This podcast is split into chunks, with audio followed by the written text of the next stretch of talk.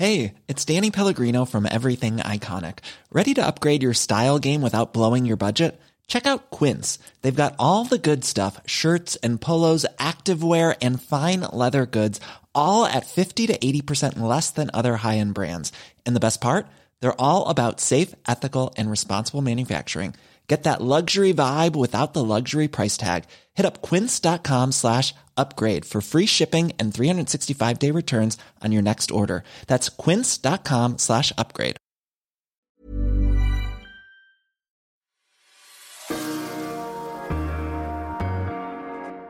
Hello, you're listening to Culture Call, a transatlantic conversation from the Financial Times. I'm Griselda Murray Brown in London. And I'm Lila Raptopoulos in New York.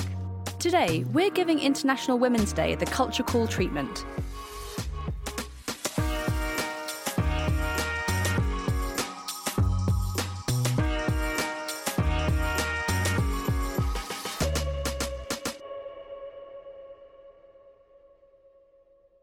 Today, we're doing something slightly unusual. Yes, shocking and unprecedented.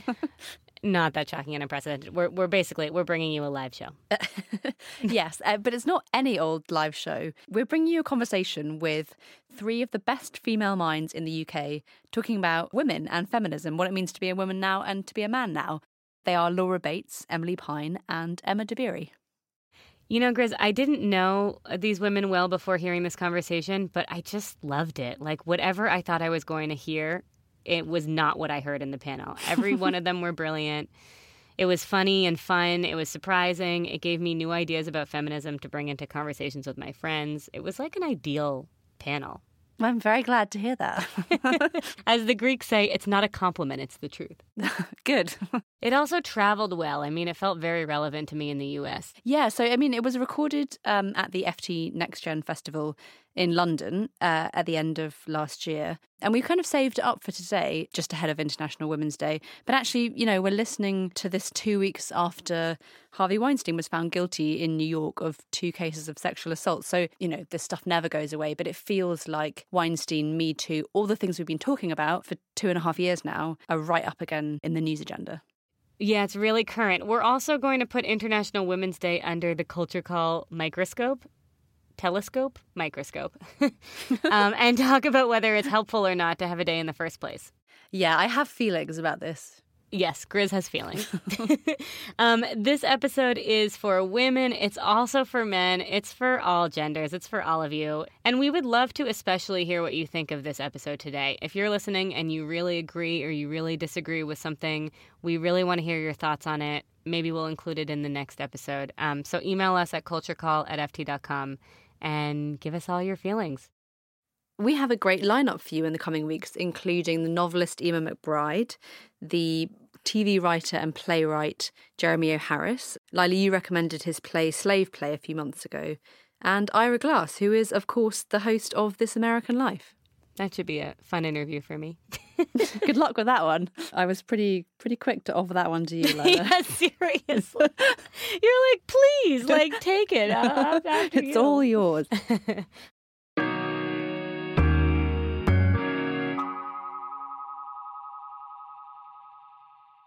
but before we get into all of that, uh, Lila, what have you been up to? Grizz, I have a few recommendations for you. I've been up to a lot this past couple of weeks. Um, the first thing I want to tell you about is a non trendy recommendation, which is just a fish that I've really been enjoying recently. Uh, it's tilapia, just a flaky white fish, extremely easy to cook, pan seared, delicious, beautiful. I love it. Highly recommended. Is this something you just discovered? It is something I discovered recently. I bought it at a Trader Joe's. I threw it in my freezer. I you know, discovered it a couple of days ago and I just had a great experience with it. So, highly recommended tilapia. Uh, you could give our listeners a recipe. I'll post a recipe. I tried to take a photo and it was horrendous, so that is not being added to my curated social media feed. Um, the second thing I want to tell you about is something that you may already know about. It's some U.S. book publishing drama. I don't really want to give it more steam, but I also think the conversation says so much about our culture right now. So I'll focus on the points that I think are important. And if you guys all want to Google it later, feel free to. Basically, this all starts with the fact that I am coming to you today a little bit tired because I've been up way too late every night this week reading this incredible book called My Dark Vanessa by Kate Elizabeth Russell. Oh, I've been hearing about this book. Yeah, it's one of the buzziest books this season. Uh, it's coming out March 10th. It's being called The Next Gone Girl. It's being called Lolita for the Me Too era. Um, it's definitely going to become a movie. I just, you know, you can feel it in could- the air. yeah, yeah. And honestly, I really think it deserves it. It's just really both disturbing and sad and thoughtful and exciting and really well crafted. And I wouldn't say that like every sentence is a is a miracle, but it's just really well put together. Ooh, I, I want to read it. Yeah, and it reads as really true. But so, is it fiction? Yes, it reads as true, but it's fiction. Um, it's a fiction story about a 15 year old girl who has an affair with her English teacher and sort of the psychosexual manipulation of that kind of abuse. Um, and then it goes forward 17 years to when the main character, Vanessa, is 32, and her teacher's first accuser comes out. And then she has to decide what she wants to do herself, basically. And she's still not fully convinced that he abused her. Wow. You know what that reminds me of is um that book Three Women, which was everywhere last summer, and you interviewed uh, Lisa Taddeo for Culture Call. Yes, it's a lot like that book. Yeah, although that was nonfiction, those were true stories. But there was one particular one which sounds quite similar about a high school teacher and a, and a pupil, and that kind of power dynamic was so interesting. Yeah, and the similarities between these stories are, are eerie. I did interview Lisa. We'll put the link to that in the show notes. So, this is Kate Elizabeth Russell's debut book. Uh, it seems to be her life's work. Apparently, she started writing the characters when she was 16. You know, as you said, it's a work of fiction. The first page is actually dedicated to clarifying the fact that it is a work of fiction, that many Right. details may seem true, but actually it's not her experience. Yeah. And here's where the kind of drama begins. This book is coming out in the aftermath of a controversy around the novel American Dirt by Jeanine Cummins. Do you know much about that, Grizz? I haven't read the book, but I have read about the controversy around uh, around it and around the idea of can you tell a story that's not your own story? Yeah. So it's, I haven't read it either. It's a fictional account of a Mexican mother and her son's journey to the border. Their family gets murdered by a drug cartel. Um, it was really buzzy again. Oprah chose it for her book club pick. Um, and then Mexican American writers and Latinx writers came out to start criticizing it for depicting Mexican people in a stereotypical way. Yeah. It started getting a lot of criticism for being appropriative, especially because it was written by someone who identified as white. Yeah, so how does that connect to My Dark Vanessa? So basically, it started this massive debate about who's allowed to write what. Like you said, like who holds the power? Can a white woman write from the point of view of someone who's been marginalized? Um, it's sort of similar to the conversations that we've been having with Ben Lerner and with Kaitlin Prest, which are previous guests about autofiction. Should you really only be writing from your experience? Mm. And, you know, why did American Dirt get chosen instead of a book written by someone from that community? Sort of who's choosing what gets published, who holds the power. The publishing Yeah. world is overwhelmingly white, and the people who are making these decisions are overwhelmingly white. And obviously, there's like this bigger systemic problem here. I mean, to me, that's the issue. Yeah. I realize it's not for me to say. I'm very aware that it's not for me to say as a white person, like, this doesn't count as cultural appropriation. You know, I'm not the arbiter of that. But at the same time, I, I feel like the problem really seems to be the fact that there are so few books written from the point of view, for example, of a Mexican American, and so Yeah. many books written from written by white people. Right. And, I mean, and there is a bigger question of like, who is a writer allowed to appropriate? Well, I, I, don't know the answer. I'm not sure that we should be drawing those those lines in a way because I think, you know, writing fiction writing is an act of imagination. We're like empathizing our way, and imagining our way into another character's life. Right. Um, I think obviously if that's done in a way that's really insensitive and offensive, then I'm not defending that. But the actual just the act of of that kind of creative work, that's the whole project of fiction. Yeah. I mean, all of historical fiction would be wiped out. well, yeah, Right. I mean, it would be very limiting. Um, the the problem is that we don't we don't hear enough voices. We don't have enough diversity of writers. Right. So all of this uh, frustration and uh, energy and anger turned quite quickly to My Dark Vanessa. A writer of color who had written a memoir about a similar experience she had had of assault in her adolescence criticized Russell for writing what she says sounds like a fictional take on a reality I lived. Hmm. Um, and then a Twitter storm sort of ensued about whether someone who hasn't experienced assault is allowed to write about assault. Um, and suddenly, Russell, who wrote this incredible book, ended up having to come out with a very carefully worded statement to say that actually she has indeed experienced a trauma like this. Wow. Um, and, you know, we all know there are a lot of reasons women aren't allowed to come out and speak about these experiences. Um, not only are they traumatizing, so they may not want to just out themselves, um, but honestly, like often they're legally bound. Well, yeah. I mean, as we've seen with Weinstein. Yeah, exactly. And I don't know what happened here, but in this case, like should Kate Elizabeth Russell have had to be forced to share this information by the Twitter community? Like, in my opinion, no. Yeah, I mean, it's like, how authentic are you? Did you suffer? Right, right, right. How much did right. you suffer?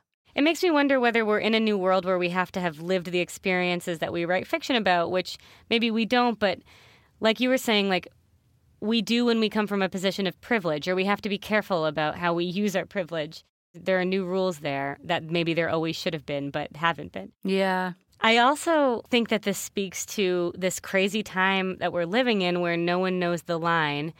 And in some ways, that's hard because, on the one hand, people are made into examples and suddenly have to carry the entire burden of a much bigger problem. Mm. But on the other hand, sometimes we need to sacrifice people to like these cancel culture gods um, for change to happen. Yeah. And that Yeah. can also be sort of exciting because we get to be having these nuanced conversations that are more respectful, that there was like kind of no space for before because we didn't have like a chewy issue to work through the morality of the issue with. Anyway, lots of drama. I don't think Kate Elizabeth Russell is one of those people. She put out an incredible piece of work. Uh, I highly recommend it. It's coming out March 10th. And Grizz, what have you been up to? I have a very uncontroversial and lightweight recommendation for this week, which is Barcelona is a lovely city, it turns Yeah. out. um, I've just been in Spain on holiday. Um, my sister lives there, and we stayed with her in her neighborhood in Barcelona. She doesn't actually want me to say on the podcast what it's called because she's worried that tourists will go there, um, which is ridiculous. But anyway, um, it was very Catalan, um, very local. It's the kind of place where you know people don't go out for dinner until about eleven p.m. I love that. There's a little sweet little cafe underneath her apartment and they thought Tom, my husband, was very odd when he tried to order a takeaway coffee and gave the barista his keep cup, which I don't think he had ever seen before. Everyone in the cafe was like, why would you want to take a coffee away with you and sip it whilst you're walking in this ugly plastic cup that you carry around with you in your bag? Um, so there were lots of cultural learnings. Um, we also went to a football match. We saw Lionel Messi, who plays for FC Barcelona. Cool. He's apparently the best football player in the world. Um, he scored four goals, so I mean that seems pretty good. You're like, I'm told Lionel Messi is one of the best football players. Yeah. That says a lot about how much football we watch. Yeah, I mean very little in my case, but I mean th- it was, you know, you you don't have to know about football to go to a football match, really. I mean, Yeah. It's just an amazing atmosphere. All these kids had Lionel Messi shirts. Everyone was jumping around. Every time he touched the ball, the whole stadium just started like roaring. It was Wow. yeah. I mean, he's like a god. It was it was it was pretty amazing. So, did you do any other cultural things? Yeah, I did do a cultural thing. Um, we went to a place called Hospital St. Pau, um, which is an Art Nouveau hospital, so kind of early 20th century, uh, designed by the man who was Gaudi's mentor. He's called Lluís Domènech i Montaner. Very sorry for my Catalan pronunciation, which I'm sure uh, is incorrect. But um, Listeners should know that Grizz had to pause our discussion to listen to an audio recording of his name. Yes, thank you, internet. and I hope that's correct. Um, yeah, I mean, Gaudi's the person who everyone knows about. He, um, the Sagrada Familia is one of the reasons why people go to Barcelona. Um, but this place was really cool. It's the most ornate hospital you'll ever go to. It has amazing coloured tiles everywhere, stained glass. It's orange trees everywhere in the courtyards. Is it a working hospital? It was until very recently. I think until about 15 years ago. Just like an amazing place to be ill, basically. It was really inspiring. Sounds like an awesome place to be ill. but it's funny because it made me think actually that whole maximalist colored tiles stained glass or you know every surface like carved into is actually back in fashion. That kind of more Yeah. is more maximalism. And I got home yesterday and I was kind of catching up on some stuff that had been published uh, over the weekend. And I was reading a piece in the House and Home section of FT Weekend, basically exactly about this how maximalism and kind of heritage interiors, so things like William Morris, um, are back in fashion. And it's a big booming market. You know, people are people had enough minimalism. Uh, They want they want pattern and decoration and joy. What a trend I can get behind. We should post that in the um, show notes. Yes, we will. Yes, hundred percent a trend I can get behind.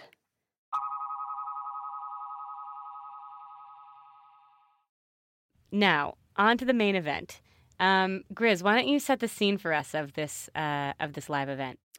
Uh, the scene was East London on a Mhm. cold Saturday uh, at the end of last year, um, and the it was a one day festival called FT Next Gen, which I helped to organise. It was basically a day of talks and workshops and book signings and food and drink, um, all aimed at the next generation of.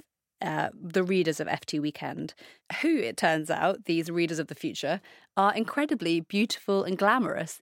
Oh, that's such a relief to hear. Yeah, it was a great relief to hear. I mean, even the dogs were good looking. It was incredible. it was like some kind of fashion week event, but had a kind of edgy, slightly contemporary art feel about it.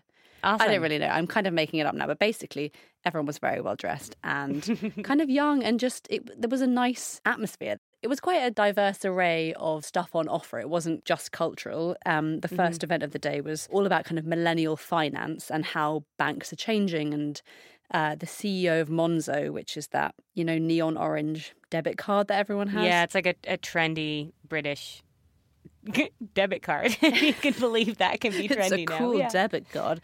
It is. Uh, yeah. Anyway, he was there. Um, there was a panel about fashion sustainability problem from people from Burberry and Kering. There was a panel of interior designers doing kind of life hacks for, you know, if you're doing up your flat on a budget. It looked so good. It was good. from afar. Yeah. It was really busy. They're organizing one in New York this year, um, Yeah. which I'm excited about. And then I think they're having one again in London. Yes, the same time Yeah. of the year, I think in November. Cool. So we'll let listeners know about it so you can come and hang out with us in real life. I'm, I'm sure everyone would love to do that. That's where where we'll be, being trendy with our trendy dogs. So, as part of this, Grizz, you did a panel on feminism. Yeah, I did a talk about feminism. So the guests were basically the three people who I really wanted to come, who I invited first. They all said yes. That never happens. So That's a dream. thank you to whoever was looking down on me that day. Uh, Laura Bates is the founder of a kind of campaign and platform called Everyday Sexism, which started in 2012. So, kind of at the beginning of this current moment of feminism. And it was basically a place where women could share their stories of everyday sexism. Also on the panel was Emilie Pine, who is an Irish writer and academic. She teaches at Trinity Dublin. And she wrote this personal essay collection recently called Notes to Self, which is about all sorts of things, including um, the struggle to conceive a child, um, about kind of menstruation, about her father's alcoholism, about self harm, kind of all the things basically. And she just lays it all bare. And it did phenomenally well. It really kind of struck a nerve with people. And then Emma Dabiri, who is one of my favourite writers, she published a book last year called Don't Touch My Hair, which is about kind of the politics of black hair and how that kind of speaks directly to culture. Um, Yeah, it's an excellent book. You talked about it in the 2019 roundup. Yeah, exactly. I kind of picked it out as one of my favorite books that was published last year. And Emma's an incredible speaker. She, I should also say, she was breastfeeding her five week old baby on stage. That's amazing. the baby makes an appearance. You'll you'll hear. Listen closely. You can hear the baby. yeah, basically, it was a huge honor. I was just sitting there with these three people whose work I've loved and admired, and they were just great. Yeah, I'm really excited for everyone to hear it. So, the hook is International Women's Day, and I'm curious what you think of it as a day. I mean, I'm kind of I'm skeptical generally of things like this where a hashtag becomes a day for brands to jump onto a pop feminism bandwagon. Right, it becomes sort of like an Instagram holiday where people post photos of their moms and wives. Yeah. Yeah. and like major corporations pretend they care about women. Yeah, and like really does that serve anyone? I don't know. Then I also feel like well, you know, every day is surely International Women's Day. We make up more than half the world. Um, international women are everywhere. So why do we need a day for us? So I feel mixed. I feel that way. And at the same time, I also feel that, like, maybe it's an organizing opportunity. I mean, I looked into it and I found out that a German revolutionary named Clara Zetkin proposed it at the 1910 International Socialist Women's Conference. Oh, wow. Yeah, like it's it's been around for like double our lifetime. Mm. And she kind of said that March 8th should be honored as a day annually in memory of working women. And that I think is cool. I mean, I don't remember as a kid anyone caring about International Women's Day. I feel like it really exploded with uh, social media. But um, I like that like the UN can use it as a way to draw attention to all the ways that women are being subjugated around the world. And uh, I mean, I'll take the emphasis. It's cool that it's been around for so long. I didn't know that. Uh, yeah, I know. Thank you, Wikipedia. So, before we start, one thing that I found uh, was sprinkled throughout the conversation is just um, the different waves of feminism first wave, second wave, third wave. Now we're in the fourth wave. I mean, a lot of this panel is grappling with what fourth wave feminism means. Mm. Um, and so, maybe we can sort of just quickly like give everyone a quick refresher on the different waves of feminism. Fun feminist guide. Maybe we can put some jaunty music below it. Cool. Okay. so, first wave feminism. That's the suffragettes. It's the suffrage movement, which means the right to vote. It was women getting equality yeah. over their own political decisions and the right to own property. Um, that's like till about 1920, right? Yeah. Second wave. Second wave feminism is like 1963 to the 1980s. Think like my hippie mom. Think um, Betty Friedan's The Feminine Mystique. It was like a wave that was about not political but social equality. It's like when housewives got mad and the idea that sexism is systemic and that women are being screwed over by being forced to be housewives and having to pretend they like it. It was about the Equal Pay Act and the right to birth control. And it's also when feminists started to get the reputation for being bra burners, you know? In the 80s is when people started to think being a feminist meant hating men and not shaving your legs, and this sort of false narrative that still remains. Because as we all know, feminism is about equality between men and women. Third wave. This is where I think things get a bit confusing because lots of things that started in the third wave, so in the 1990s, are really influencing feminism today. And it's difficult to separate mm. some of mm. this stuff. So, intersectionality um, as an idea really came about in the 1990s and has taken root today.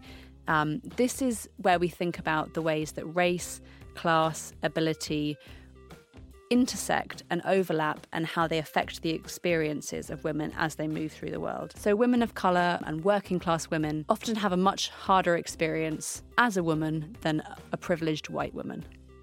And the last is fourth wave, and that's what we're in now. This is sort of a deepening of our understanding of intersectionality.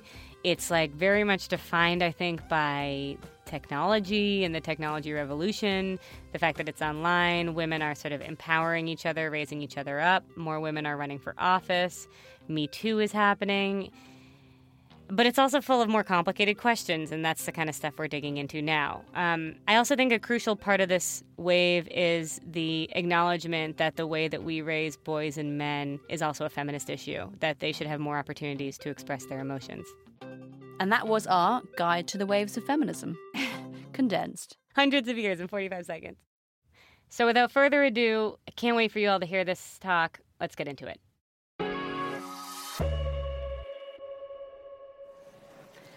Hello, um, welcome to FT Next Gen Festival.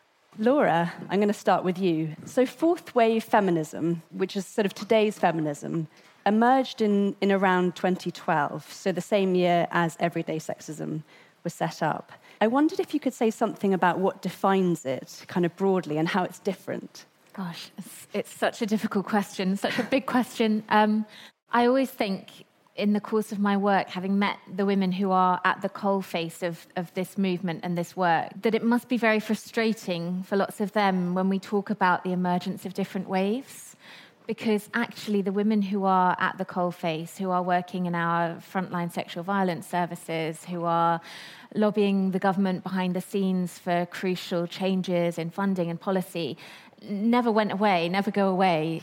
Perhaps there's something in that that we are trying with this, perhaps with this wave of feminism, if we want to call it that, to get beyond this idea of a, a spotlight, you know, on one or two people as, you know, the voices of that wave or the leaders of a particular wave of feminism. I'm not sure it means that we've achieved it. For me, I look at the young people in the schools I, I go to, and there has been such a shift even between 2012 and the schools I visit today, um, it, it, used to be that there was no framework for them, that there would often be perhaps one girl who called herself a feminist and was really bullied and ridiculed for it. Emily, as uh, as you're working as an academic, you um, work with young people a lot. H- have you seen a shift in the way that it's it's perceived and, and spoken about? Yeah, absolutely. How's it going? um, I've been teaching for ten years, and when I started teaching in 2008, 2009, and I'm teaching at the university, so my 18 and 19 year old students would kind of sit on their hands or throw themselves on the floor under the desk rather than admit to being feminist in any way. And also, I couldn't believe the ways in which they were saying they weren't. You know, that they would say, um, you know, I'm not a man hater. And I couldn't believe that those were the terms of the debate, that it had, had got lost to that extent. And now it's completely different. So people are kind of card carrying feminists, and it's part of, I think, a much larger sense of a movement. And I, I see it largely. I was, I was talking to a student the other day about climate change. And she said, well, climate change obviously is a feminist issue. And that sense of the way in which it's not just intersectionality in terms of identity politics, but the intersection and the overlapping of different kinds of vulnerabilities and different kinds of regimes of power. And I see that both in terms of the fact that you know they're going on student strikes in order mm. to go on climate marches, and I also see it in terms of their lived experience. And that, for me, I think has been one of the largest shifts. That I would have been brought up in a not just a feminist household, but an all-female household where even the hamster was female, right? and so grew up with a really strong mother, kind of who was an activist in Ireland for equal pay and for equality legislation at work. And so for me, feminism was always identified with working, mm. right, and with wages and with kind of structural change. And in Ireland, certainly, we have seen a lot of structural change. I mean, the most recent manifestation of that is the abortion referendum last year, where finally women are equal citizens for the first time in the history of the state. Well, I wanted to ask both you and Emma about this as well, because you're both originally from Ireland. Do you feel like this is a time of change, particularly there? Yeah, absolutely. I mean, I don't live in Ireland anymore, and I haven't lived there um, since I finished school, but I still spend a lot of time there. Mm. It's better now. it's unrecognizable. Yeah. I would say the reasons that I left the country, mm. basically, many of the reasons I left the country. Sorry, there's, I don't know if you can hear the slurping. it's cool. I feel quite aware of it. But hey, it's a feminist panel, so this exactly lived feminism in action. Um, so, yeah, a lot of issues that um, existed in Ireland that I thought would never even be addressed. Mm. I'm seeing massive progress being made. Yeah, it Does is. speak to your experience as well? It does. And I remember in like 1989, 1990, when I was about 14, you know, and talking, having conversations with my friends about how we couldn't wait to emigrate because none of us could imagine our lives in that country. I mean, yeah. divorce wasn't even legal, you know, until 1997. And so the pace of change has been extraordinary considering that. In fact, the abortion referendum passed by a larger majority than the divorce referendum 20 years previously. And so there was a real sense of shift. And for me, the really inspiring thing was that it was through storytelling. It was through women and men telling their stories, their experiences, being so brave and risking so much to talk about their experience of the termination of pregnancy. And that changed people's minds. And that movement, I mean, we live in a better country as a result, not just because it has changed how women's bodies are legislated, but because it changes how women are seen and how women get to talk and speak about their bodies and be in their bodies. And that's been, that was the unanticipated, kind of unprecedented thing for me about it. And storytelling is something that we've been hearing a lot of. I mean, Me Too was a movement that originated in storytelling, as it was, I'm going to tell you my story as well, Me Too. Um, Everyday sexism. I mean, It's exactly about story. exactly that. Yeah. You can identify with it on an individual, personal level because someone's telling you their story. Yeah. So, I mean, Laura, I mean, you, you're a testament to the, the power of stories and, and the movement that you started. Um, when you think about Me Too, do you think storytelling has been successful? Absolutely. I mean, I think it has been transformative, and I think that the courage it takes for people to share the stories that they have shared must never be underestimated, particularly in a world in which we continue to rip them to shreds after they do. And because of that, and because of the sheer guts that it takes, it makes me very angry and frustrated when people are trying to measure Me Too in terms of success or failure. I mean, there was a wave of um, newspaper articles, debates around um, a year after the reemergence of the movement, if you like, because of course, you know, it was originally started by Tarana Burke, but in its most recent iteration, you saw these headlines saying, Has Me Too failed? Has Me Too really changed anything? How much has Me Too really achieved? And really, what those people were asking was, Have this wave of survivors sharing the stories of the enormous abuse and trauma that they've suffered somehow stopped it and changed it? And the question should be what have we done to respond to those stories? The success of that movement was to force us to acknowledge that those problems that were previously invisible existed. And once we know that they exist, it's no longer acceptable to demand that the change be created by the survivors sharing their stories. The question then must be how have we held perpetrators to account? What kind of change has happened from the employers who failed these women so desperately? What have governments and policymakers done to respond to this incredibly courageous outpouring of stories? Rather than has the movement itself changed anything? Yes, of mm-hmm. course it has. It's changed the conversation, but no one ever said that that was the end of the road. It was the first step, really. I think the thing that I sometimes find difficult, though, is that we're still thinking about the men. We're still thinking about uh, the men whose lives were changed because of Me Too. Those are often the news stories. And actually, the focus should be on the women and what happens to them after they've told their stories. There seems to be quite an imbalance there. Yes, and I think it's enabled us to create this narrative of a witch hunt, right? I mean, how ironic that the words witch hunt have been used to describe the Me Too movement, but they have. And we have this kind of pervasive sense that poor men are running scared, that men everywhere are losing their jobs because of entirely fabricated accounts of, you know, a brushed knee 10 years ago. That it's actually extraordinary. If you look at the numbers, and we can look at the numbers, the New York Times actually did a, a really in depth investigation of this, and they found 200 men who they found to have experienced some form of repercussion as a result of allegations that had come out after the Me Too movement. Now, the first thing is that this idea that there's no due process is nonsense. That isn't, that hasn't been the case. In a few cases, in 200 cases, let's say, there have been some repercussions, most of them professional, not even legislative, not even in terms of justice, but just in terms of people's jobs. Well, 12 million women shared their stories. So that's the justice gap we've got. We've got 12 million women abused, sharing their trauma, and 200 of them seeing justice. And yet, with those numbers, we're able to turn around and say it's a witch hunt against men. It's quite extraordinary, really. And I think also undermines the number of men who welcomed Me Too Absolutely. like so loudly and who wa- also want to work in workplaces where that doesn't happen. Mm-hmm. You know, it just again the the way in which it, it continues to operate as a narrative, as a binary. Yeah. You know, with, with women on one side and men on the other side seems absolutely mad to And me. another thing that really strikes me is that when Me Too began, it was actually also to address men who'd been victims of sexual abuse as well. And that, and that gets entirely overlooked as well. That never gets mm. mentioned.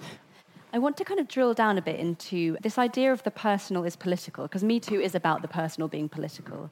And this was, of course, a kind of rallying cry of feminists in the 1960s originally, so the kind of second wave, if we're talking about waves. And Emilie, your essays, your book, Notes to Self, is extremely personal. The opening chapter is about your father's struggle with alcohol. There's essays on period pain, on miscarriage, on, on trying to conceive a child.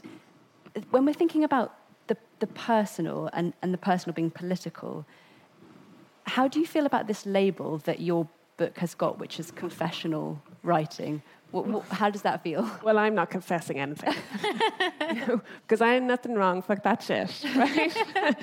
I love the phrase personal is political. Mm. And it sounds strange because while I was writing it, I felt like I was discovering what that meant. And the, that when I was writing, I kept trying to talk about we as a society and um, make big claims and effectively try and write like Rebecca Solnit. And turns out I'm a crap Rebecca Solnit. so I thought I would be just, you know, try and be Emilie Pine instead.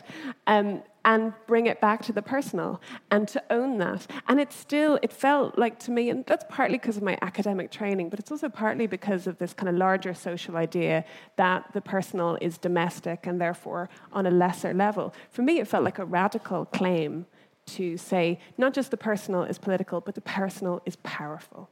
I mean, people, people say confessional. People also say your book is so honest. And they say it with that kind of questioning tone of voice, like, why would you do that? and, and I think, well, what else have we got? When I was writing this essay called Notes on Bleeding and Other Crimes, and I was writing, know, as a 40 year old woman about menstruation and kind of mixed emotions about having a female body. And I thought, this must be out of date this must be surely surely surely the new generation have solved this. And then i have lots of younger women saying to me thank you for naming it. Thank you for talking about bodies and mucus and things like that. And that's the extraordinary thing. These are still taboos that we're breaking. And i realize that if we're talking about waves that there are waves of silence and you break the silence and it's an incredible thing because it reforms mm. and you have to keep breaking it. And that sense of having to, to keep going and keep doing it. Uh, and you've already alluded to this, Laura. The problem with that is that the burden falls disproportionately on the person who's trying to break it. And it f- seems, it feels like it's still falling on the bodies of women. Emma Dabiri, your book is both very personal and very political as well. Yeah, um, absolutely. So I think with um, a lot of my writing, I tend to ground it in my own, in my personal experience. But then from that point, I kind of jump off to look into um, more historical narratives or wider pictures. But I tend to start as a point of origin with my own, with my own personal experience.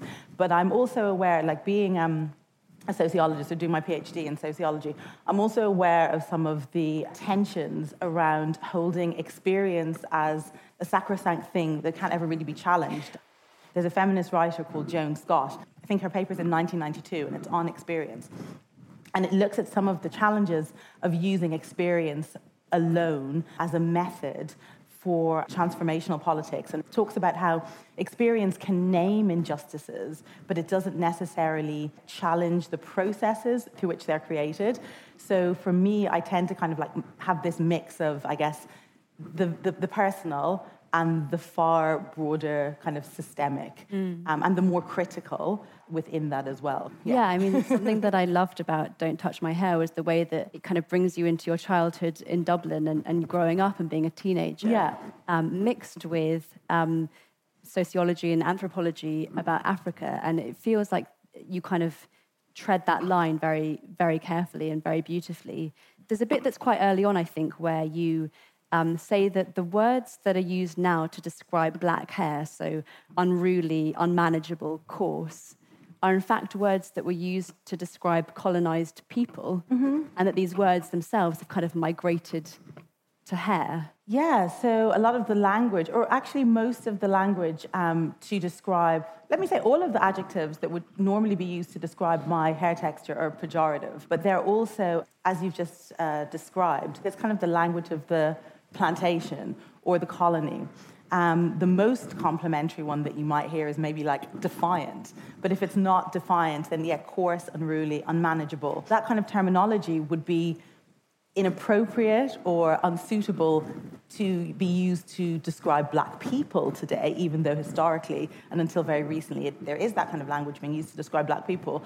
That language hasn't disappeared, it's just shifted to head height. So it's still very much in the, in the discourse. So I really wanted to explore that relationship between black hair and language and what that kind of said more broadly about the relationship between kind of black and white and the role or the, the place of black people kind of in, in today's society and how some of that could be revealed. Um, and something else I want to talk about is whether beauty standards, and particularly when applied to women, are changing. And in your book, Don't Touch My Hair, you say people at school would say, uh, You're lucky, um, you're pretty, and it almost made up for you being black. So there's this kind of mixed message that's um, both fetishization and discounting of the black female body. Yeah, absolutely. So that the section that you've just taken was kind of from when I was a teenager, but when I was a small child, primarily because of my hair and um, the way kind of femininity was constructed around having like long hair and kind of like ponytails and this kind of swishing hair that I very much didn't have. I certainly wasn't considered like a, a pretty child. When I got into my teens, that shifted. And there was, that's a quote that was said to me, but that was something that was said to me in other ways quite often. And it was just like this idea of like, oh yeah, you're, lucky that you're pretty because you can kind of yeah almost you can almost get away with being black. That kind of almost compensates for it. And that was said to me by people that I'm still friends with to this day. They'd probably deny that they said it, but I have receipts. Um, uh, so it was very, it was contradictory. So beauty was very much this thing you were taught that your value could only be determined by your physical attractiveness, which is deeply problematic anyway. But then in my case, and because there weren't really any other black people in the country, this is very much something that seemed deeply personalized to me, um, although I know it's, it is the experience of many black people, particularly ones that grow up in very kind of white environments. So, this kind of other caveat that perceived prettiness was the price I had to pay for being black. I became really obsessed with my appearance, and I was just like, better keep being pretty. Um, and so I was like, I was obsessed with like. Um, with, with, makeup, I spent hours doing doing my makeup. I still love makeup, but I'm far more relaxed about it. But before, I wouldn't, um, yeah, I kind of wouldn't leave my house without maybe like a two-hour routine of like very very heavy makeup. It was very much like a mask that I hid behind.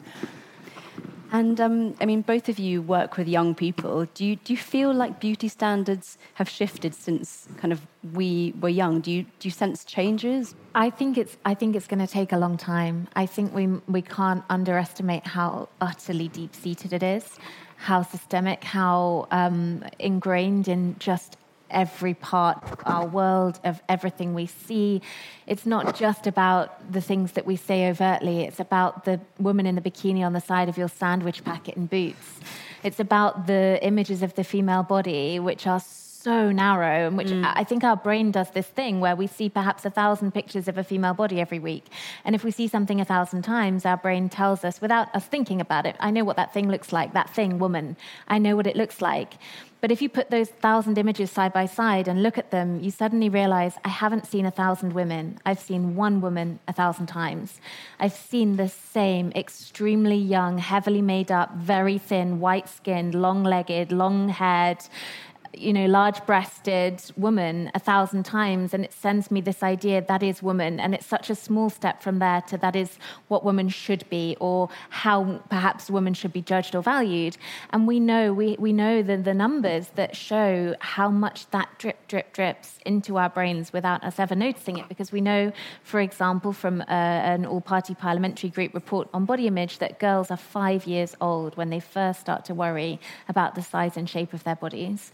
We know that a quarter of seven year old girls have dieted to lose weight, and that by the time they reach the age of 10, that number goes up to 80%. We know that the number one magic wish for teenage girls in America is to be thinner. There's all the other things that teenage girls have to wish for. And I think when it it, it, it, pervades your sense of self from mm. such a young age. Yeah. It becomes a very difficult thing to root out later. So, yes, we're having better conversations. Yes, we're seeing some lip service paid in the fashion and advertising industry to uh, some small examples of diversity. But are we really there yet in terms of sort of routing this, this insidious problem that's kind of under the skin of our whole society everywhere mm. you look? I don't think so. Something that I'd like to add there is um, even with the advances in terms of diversity and there being a broadening of types of beauty that are acknowledged and celebrated. To me, that is not necessarily a solution.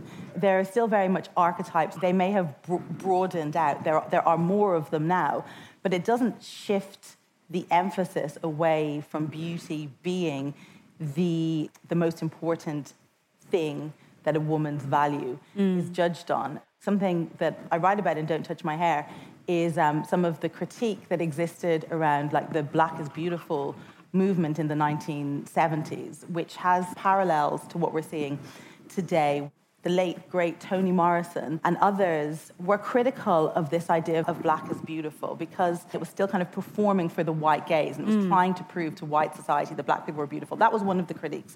The other one was that the way black is beautiful operated within black power in the 1970s was the, the absolute converse of the stereotypical white blonde beauty. Mm. So it was the darker skin, kinkier hair textures. It was one type of beauty that was being celebrated. Not everybody in the black community conformed to that type of beauty. The aim would be for beauty standards to not exist rather than to just add more beauty standards, if that makes sense. And I think the use, your use of the word, Emma, of the word archetype is really important mm-hmm. here because whether it's beauty or other standards that we're held to, this idea that there is an ideal type. Yeah. And, you know, and that we should aspire to it. And the thing that always gets me is that if you then diverge from that, right, if you don't fit into the box, and for me, and one of the things I write most about in Notes to Self is about not being able to become a mother. And I really wanted to have children, I really wanted to become a mother, and, and it, it didn't work, it, it didn't happen sorry to ruin the end of the book, but um, spoiler. that then you have to reinvent yourself. And you end up, and this kind of, there's an internal narrative where you think, okay, well, there's the thing. I don't fit the thing, so now I have to measure myself against yeah. that thing. And now I have to go, you know, start this internal narrative where I say, it's okay, Emilie, you're just as good, you're just different, you know. And actually, that that narrative is exhausting. Mm. And that these archetypes are not just seen as aspirational goals, but as compulsory. Mm. And again, to come back to this idea of, of what's the difference with fourth wave feminism, I really feel like in my own life that I was trying to live up to a patriarchal idea of what success was. And I think now we're thinking about, well, let's just throw the patriarchal ideas out the window because they are broken. So throw away the standards across the board and, and live our, our actual lives as ourselves. What do you think needs to change? I mean, you've kind of answered this, but I mean, more specifically, what do you think needs to change in the way that society treats both mothers and non mothers? So one of the things I, I used to say to myself is that when you know we were going through the years of trying to have children was that I would look around me for models of people who were happy and childless. And so I feel like it's my duty to say at the same time that I carry this enormous grief and mourning around with me um, I'm, I'm living the childless life and I'm really happy. And come on in, the water is lovely. Um, that sense of uh, actually, uh, again, I would have been amazed a couple of years ago had I formulated this idea that to talk about not being a mother was a taboo subject. And yet it's only as I've started to do it that I realize that it is. And that you, you don't necessarily have a model outside yourself, so you have to you are your own model and that that's okay, or more than okay. There's something enormously. babies are brilliant. They're great. And I, you know, admire my friends with kids so much. I, there's something enormously free about not being able to fit into the box and as a result, getting to make your own life. And that's something I wouldn't I didn't anticipate. And I think the more that we can talk about that, that actually if you that, and I, I'm really allergic to this idea that has been current in the, recently about failure being, you know, just one stop to success. um, failure is shit. Failure is terrible. It feels awful. It is crushing. It is heartbreaking. So you live with it and you learn to carry it, and then you do something else instead. And I think it's interesting because, in relation to everything we've been talking about, the archetypes that exist for women who aren't mothers are very different. We don't really talk about men who aren't fathers. That's not, mm. that's just not a thing, it's not a conversation. We're defined by our biology in so many ways still. Um, Laura, I want to come on to you and talk about teenagers um, because you spend a lot of time talking to young people in schools and in other contexts. And you published um, a young adult novel called The Burning, And I wondered if you could talk a little bit about why you wanted to publish the novel um, and what you kind of hoped to do with it.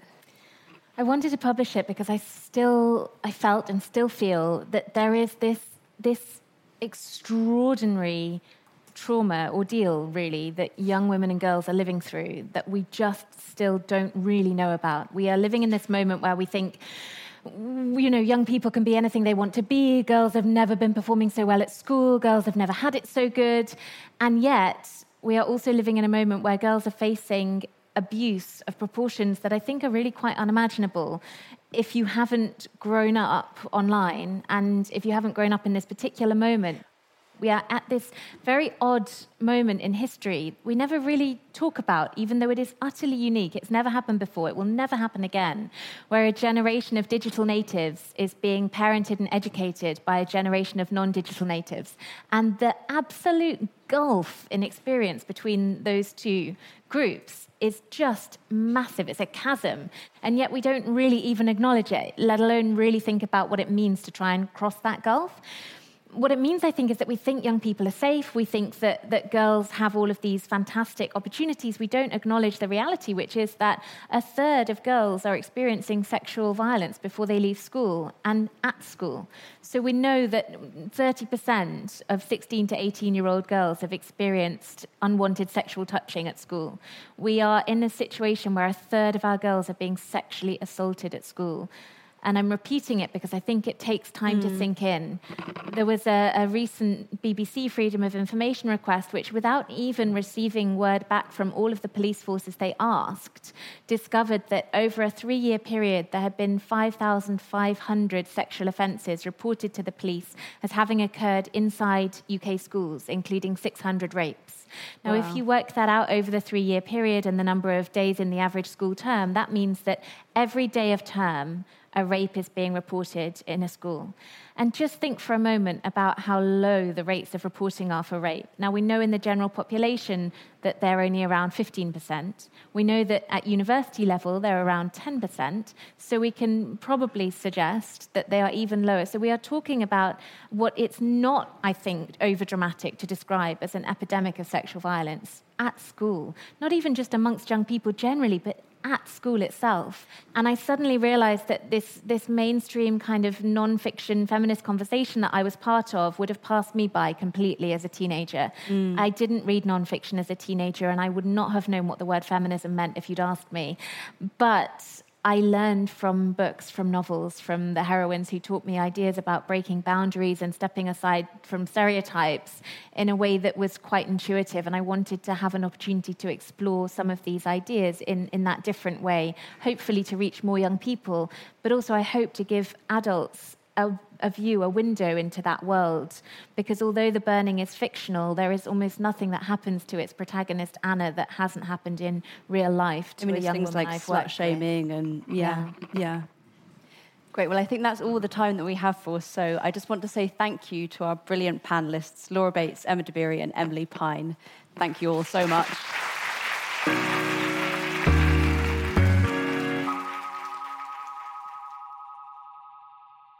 So, Grizz, I loved that. I mean, you created sort of the ideal dinner party for yourself. You all were in conversation more than you were having to yes. structure anything. The one point that stuck with me that I've been thinking about for days is Emma Dabiri's point about there being archetypes for beauty and that even black is beautiful still provides a beauty standard. Yeah. Um, that there's like an ideal type that we should aspire to, and that the aim is for beauty standards to not exist versus just having more beauty standards. I can't even envision a world in which that's possible. Like, I can't even imagine what that looks like. I don't know. I think I can. It would be so empowering if it's not black is beautiful, big is beautiful. If is beautiful is not the point. Mm-hmm. I, I think I can imagine it, and it would be amazing. And I would love to live in that world. I mean, this sounds weird, but you know, one of the reasons I like doing a podcast is because you're you're invisible. Yeah, it's a rare opportunity where we're judged by what we say, not by how we look. Mm. The other part that stood out to me is when Laura Bates talked about how we measure Me Too mm. and the success of Me Too. And the question should be, what have we done to respond to the stories, not did it work? And especially in the aftermath of these initial Weinstein trials, that feels more prevalent than ever. I started thinking about this because last summer, two of the books I read were essay collections by Rebecca Solnit, who's a feminist writer in her late 50s, and by Jia Tolentino, who we had on the podcast, um, a millennial staff writer at The New Yorker. Mm-hmm. I was thinking about the differences in the way that these two women of very different generations approached this question of like how successful has Me Too been.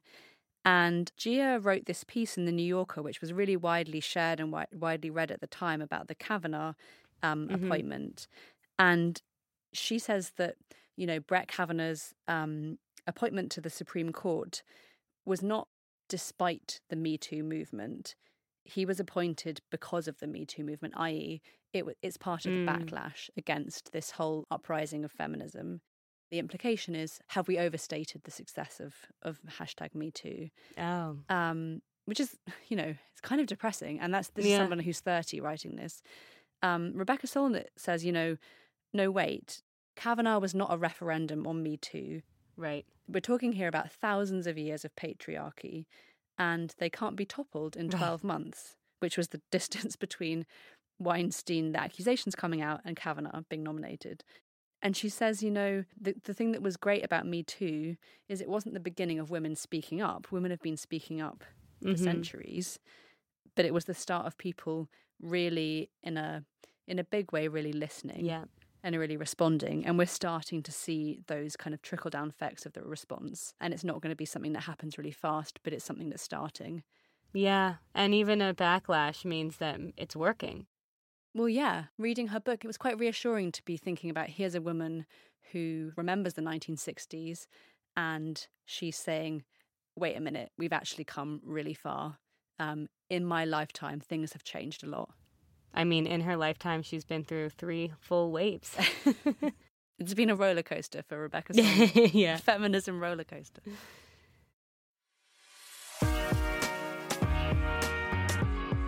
That's it for this week. We'd especially love to know what you thought of today's episode.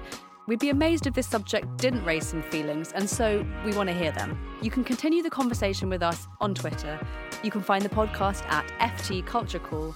And as always, you can email the show at culturecall at ft.com. If you like what you hear, the best way to support the show is to share it with your friends who you think may like it. Um, put it on your Instagram stories, uh, send it in a text, whatever.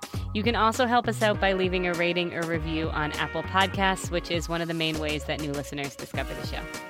We will both be back in two weeks' time. The suggested reading is Eimear McBride. Her new novel, Strange Hotel, It's a great book, but also it's only 140 pages long.